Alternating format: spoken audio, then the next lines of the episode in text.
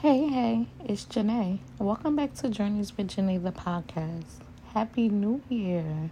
I hope that everyone enjoys their holidays and are in good spirits. Today's topic is based on childhood, where you'll get to know a little about my parents and how your childhood affects your life as an adult. Have you ever sat down and really thought about how your childhood has affected your life as an adult? As a child, I knew that the ideal family was supposed to be a mom, a dad, your siblings, grandparents, and a host of other family members, such as aunts, uncles, cousins, and so on. When I say ideal, I mean that is what is portrayed to be a family, right? But in reality, about 50% of families do not consist of that family structure. So, is this not considered a family? I grew up in a household with just my mom and I. My mother's name is Mary, and I watched her sacrifice so much to make sure that I didn't miss out on anything. From a little girl, I can remember my mom telling me every morning and night that she loved me. I thought that was a normal thing, that all moms tell their kids they love them, right? Not until I got a little older, maybe in elementary school, that I started to notice that many parents don't tell their children that they love them. Some don't even show affection. This is also when I realized that some people are raised on love and some people are raised on survival. Every household wasn't the same.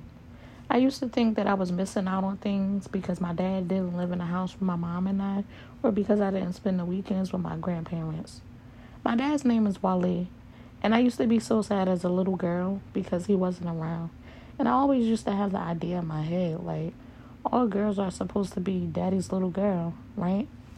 I guess because in the physical he wasn't there, but he was always a phone call away. And I just, you know, wanted him to be there with my mom and I, if that makes sense. But anyway, throughout my childhood, my mom gave me so much love and attention that I didn't think that I was missing out on anything because she covered all the bases of my life. I didn't think too deep into it because I saw other families who didn't have the ideal family structure as well. So as time went on, I felt like, hey, things happen, you know? You must live the life that was given to you. Not until about high school, as most young girls at the time, they start to feel themselves. I started running the streets and thinking I was grown. it wasn't because I was a bad child or my household wasn't correct. It was basically because I felt like I didn't have an outlet or anyone to really talk to about the emotions that I had bottled up for so long. It was the only outlet at the time that I thought I had. As always, my mom was there for me, but I didn't want to talk to her about the things that were bothering me because I didn't want to make her feel bad or make her feel as though she wasn't doing her part as a mom. So, running the streets, staying out late, and sometimes not even coming home until the next day or days later was my outlet at the time. I thought I was grown and I, I knew everything. even when my mom would tell me, like, you know, you shouldn't be doing that, or even that I was stressing her out at the time, I didn't care. I was doing what I wanted to do. At least that's what I thought at the time. This went on for a while until one day my mother put her foot down. I came home one day from staying the night out, and my mother had put the chain lock on the door. I was tight, like, girl, for real. I was knocking on the door and calling her name. All she did was come to the door and say, Go back where you came from, and walked off. At that point, while standing in that hallway, it hit me. Like, girl, you're not grown. And I knew at that very moment that my mother was tired of my shit. Like, Ma, you know I can't go back where I came from. So please just open the door. At that point, I realized I was doing what I wanted to do more because uh, that's what I wanted to do. I started getting my act together. Growing up, I never saw my mom stay out late or come in the house at all times of night. Her main priority at all times was me. I say this to say that parents can set a good example for their children, but at the end of the day, the kid is going to do what he or she wants to do. You can get your child all the materialistic things in the world, but that doesn't amount to anything. Children just want to spend time with their parents. They want attention, along with love and affection, to be acknowledged. I am so thankful that my mom put in so much time with me. I'm not a parent yet, but I am someone's child. So, from my own personal experience, I just want to say to all the parents out there no matter the age of your children, just be mindful. Children have feelings, children get exhausted, and children notice everything. The small things that you don't think affects your child, it does. Show your children love, genuine love, no matter what. It will take them a long way in this thing we call life. We didn't have the most when I was growing up, but my mom always made a way.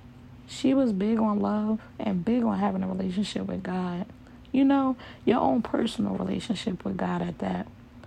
My mom always made sure that I prayed and that I knew that no matter what people do to you on earth, that God would never let you down. Through the good, the bad, the happy, and the sad, He will always be there for you. As an adult, I'm so grateful for that because my heart is so big, and when I'm going through, the main person I'm calling on is God. He is the Alpha and the Omega. Speaking of God and love and all of that, this takes me to after I graduated high school and went to college. I started dating this one boy, and no one couldn't tell me that we weren't going to be together forever. Girl, you know how it is when you start dating somebody. What they used to call it? Your little puppy love? Yeah, that. Things were going good in the beginning. He was taking me out, buying me things, and doing all that stuff, you know, when a relationship is new and they want to keep you. Until things got bad. And, you know, I mean, really bad. Once violence and cheating and all that thing started, is when I got back into my emotions about my dad being absent during my childhood. My mom never had a man staying with us or had a man playing a father figure to me. So, you know, being young and not knowing, you tend to put up with anything. Don't act like you ain't been there before. yeah, okay. I never saw my mom loved correctly by a man when I was growing up. So honestly, I didn't know. I used to say, if you can't love me like my mom could love me, then you're not the one for me. But then I had to realize that no one can honestly love you that way because it's a totally different type of love.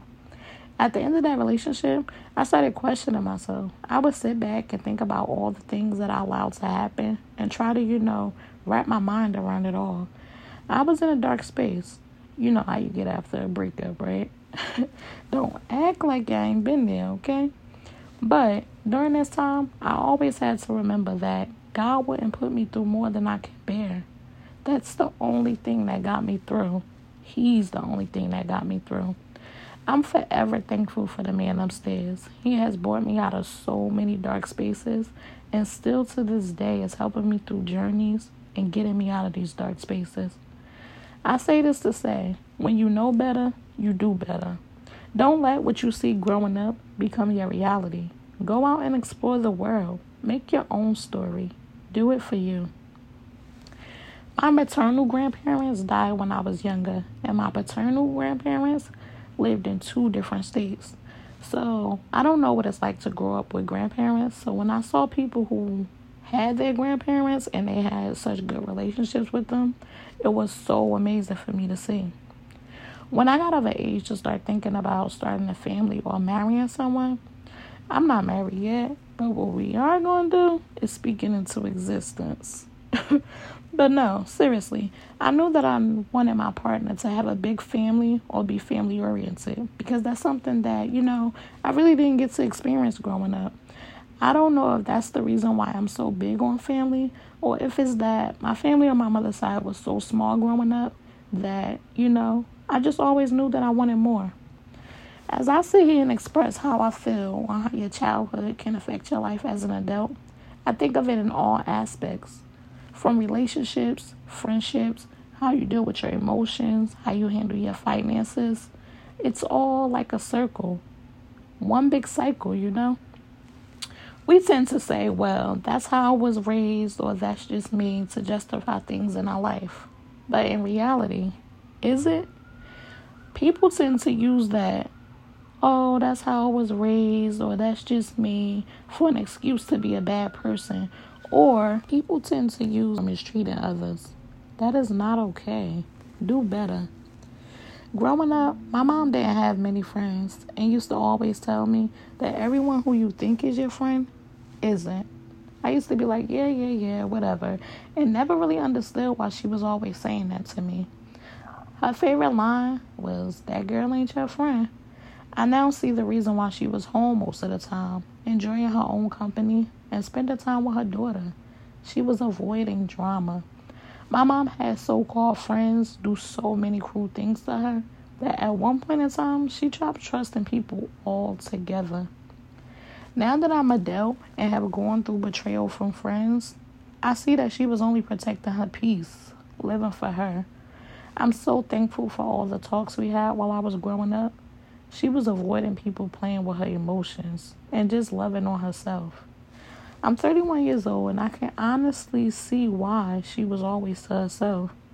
Because, baby, life is so much more peaceful Everyone that you think is real is not as real as you think they are. Being home with my snacks and a little wine and a good show is so top tier. I love my alone time. How can you be there for someone else if you aren't there for yourself? Everything starts with you. I previously stated that growing up, we didn't have a lot, but my mom made sure that I didn't miss out on anything. She didn't have the most money, but she made sure that I had all the necessary essentials and then some. When I got to the age to start working, I always wanted to treat my mom to something. I'm learning now that that is a part of my love language. I don't mind spending money on the people that I love or buying them something as a token of my appreciation for them being in my life. You know? I don't know where I got it from, but I like expensive things. So I tend to overshop or buy myself things that, you know, it's more of a need and not a want.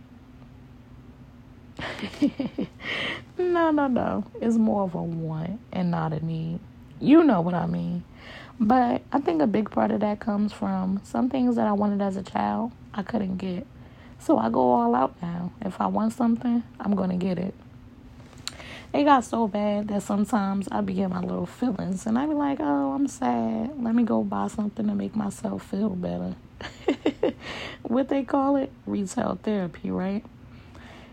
Even though I spend money frequently on things that I want, I'm so big on savings. I may splurge and buy nice things, but I always have something in the cut, if you know what I mean. Anyways, while recording this episode, I really reflected on the time that I spent with both of my parents and things that I've learned. My mom was my go to she was always there for me, physically, mentally, and emotionally. She wasn't always the easiest to talk to because she didn't take no mess. She was so hard on me growing up, but I now realize that she was just protecting me from the evil of this world. She would put me in my place no matter what age I was. but then on the other hand was my dad. We weren't in the same state, so our relationship was a bit different. We always talked on the phone, and he always told me about my family on his side. And we would have numerous conversations about literally everything. Nothing was off limits with talking to him. I remember my dad FaceTiming me for the first time. You know how the older people be all up in the camera? that was him. I was like, all right, dad, back up now it was so funny to me, but it's a memory that I will never forget. And all the voicemails he left when he used to call, I'll cherish forever. He was more relaxed on the discipline side. I guess because I was the only girl with four brothers, he didn't really have to be that strict with me. I had very different relationships with both of my parents, but I loved them unconditionally. Sadly, I've lost both of my parents. My mom passed away during the pandemic on June 5th, 2020. Her passing really broke my heart into pieces. Still to this day, I'm going through the grieving journey. While working on my podcast, I received a call from my brother that changed my life forever. My brother told me that my dad passed away. My whole body went numb. I couldn't believe it.